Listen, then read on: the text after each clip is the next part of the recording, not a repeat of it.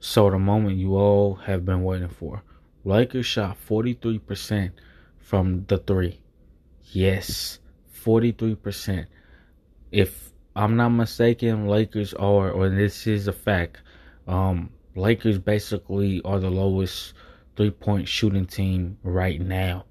Um, but they shot 43%. This was another thing. They had so many great plays. Um, it seems like their IQ was on point. It seems like, to be honest, it seems like the team in 2020, and this is not me getting ahead of myself. It literally seemed like the team in 2020, um, where everything was clicking, and you know, it seemed like they won a championship. These are more games we want to see. Lakers shot 43% from three. I'm proud of them. Let's keep this up.